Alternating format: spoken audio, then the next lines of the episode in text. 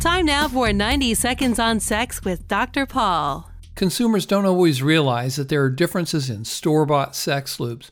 But one way to tell about the lubricating qualities is to squirt a small dab of the lube between your thumb and forefinger, then rub them together. If you're able to still feel the ridges in your fingers, then the lube is going to be more like a woman's natural lube.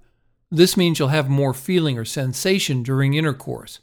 If you can't feel the ridges in your fingers after rubbing the lube between them, well, this means the lube is thicker or has more padding, which can be better for marathon lovemaking sessions or for anal sex. There are also newer lubes that contain silicone that a lot of couples prefer. Use these sparingly, as they can leave nasty stains on your sheets, and be extra careful if you're using them for sex in the shower. The smallest drips of a silicone lube on the shower floor can create a dangerously slick surface. And finally, there's the pair of listeners in Central California who single handedly redefined the term burning love.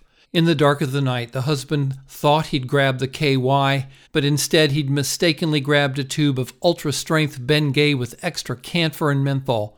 While the product claims to provide deep, penetrating relief, this couple is now certain that sex is not what the manufacturer had in mind. So please, don't try this at home.